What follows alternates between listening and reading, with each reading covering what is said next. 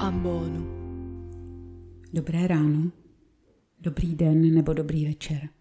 Zdraví vás Jaroslava Šiktancová.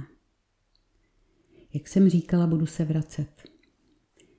Myslela jsem si, že to bude ke slovům čtení, ale tentokrát se vrátím ještě k onomu nezvyklému, nenadálému tichu.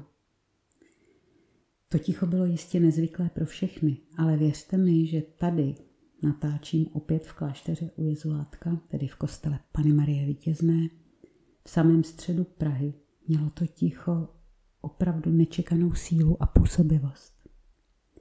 Představte si, že byl úplně prázdný Karlov most, vždycky přeplněný turisty, stejně tak most Legií, Střelecký ostrov, Kampa.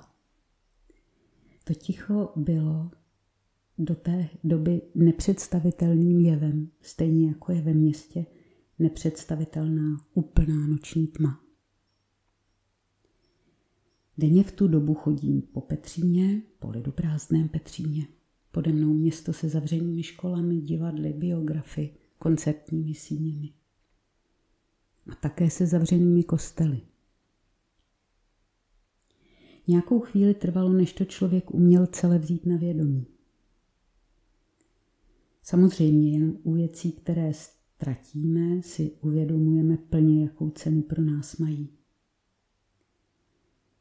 Ale kromě té ztráty vznikl pro tentokrát ještě jakýsi darovaný čas, ve kterém bylo možné uvažovat, co tu cenu tvořilo. Procítit, jak dlouho a v jaké míře jsme si ji vědomi ke komu a k čemu ji vztahujeme. Kde je teď zavřeno, tam hledat s čím vším to v jeho životě souviselo a souvisí. Není možné chodit do kostela.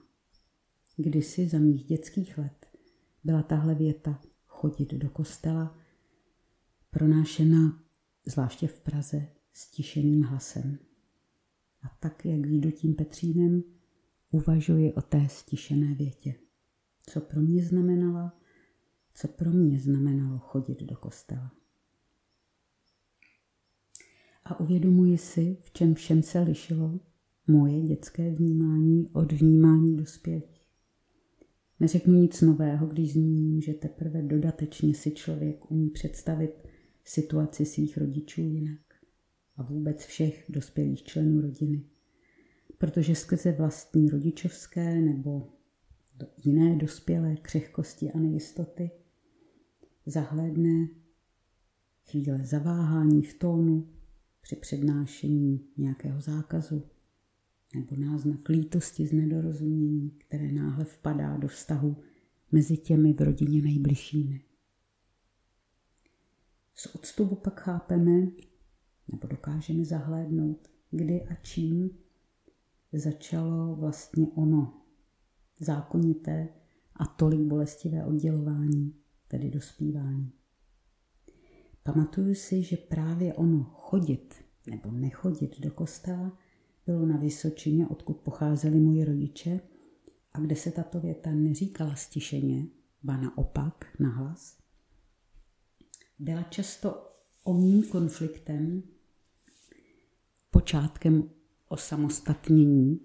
Měla jsem totiž hodně starších sestřenic a bratranců. A tak v tom petřínském tichu a zblízka pozorovaném propukajícím jaru, opravdu si nepamatuju, kdy naposledy jsem mohla den za dnem vnímat tu sílu.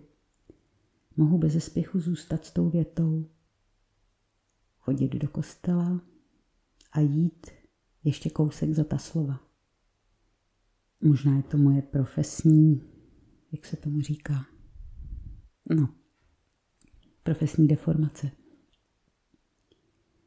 Vícekrát se v promluvách o Tambunu ozvalo, odkud k nám ten, který kněz mluví. Buď bylo slyšet přírodu kolem něho, nebo byl jeho hlas mírně halen prostorem prázdného kostela, nebo bylo možné sdílet slova v intimitě klášterního pokoje. A já bych vás teď potřebovala vzít sebou do svého prvního kostela, kdy jsem byla křtěná a také tam šla k prvnímu svatému přijímání. Takže vcházíme bočním vchodem do kostela svatého Vojtěcha na Novém městě Pražském. Vlevo na oltáři stojí tak řečená milostná socha Pany Marie Zderaské. Že je to vzácná pozdně gotická památka, která pochází z konce 15. století, to v té době vůbec netuším. Nevím ani, že když se píše rok 1961, znamená to, že žijeme ve 20.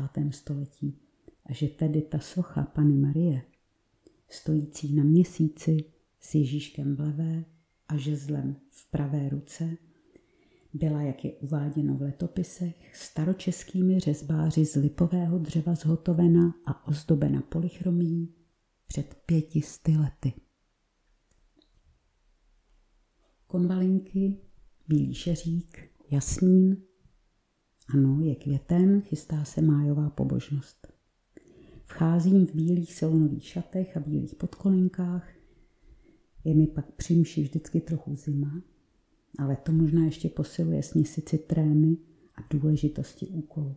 Upakuju si připravenou básničku, pocit slavnostnosti a jisté vznešenosti, trochu děsivě, dotvrzuje pan biskup Matoušek, protože když mluví o paní Marii, rozdrnčí se jeho R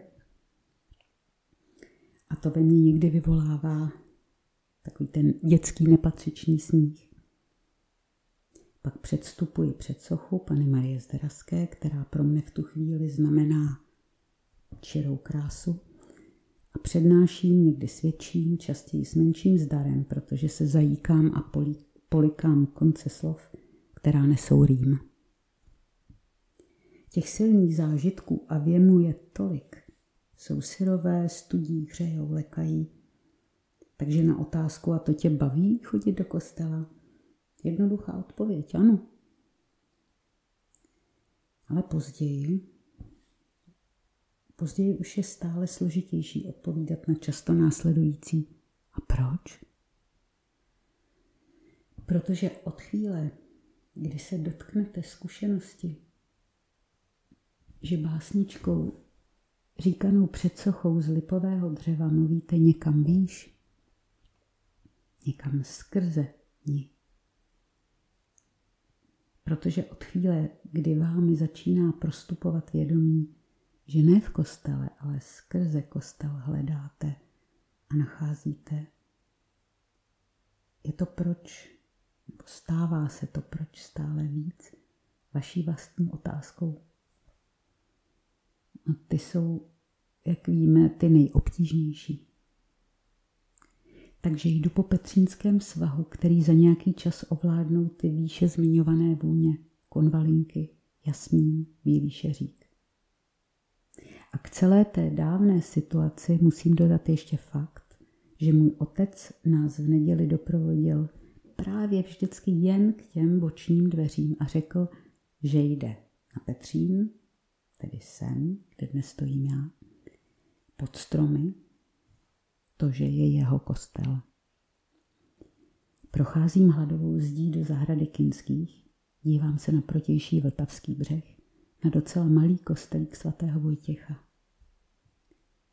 S velikým vděkem myslím na toho krásného, tichého, laskavého svědka mých zveršovaných vyznání, mých prvních pohledů z hůru mých podkolenkových kroků, kroků k víře. A jistě nejen mých, když tam stojí 500 let.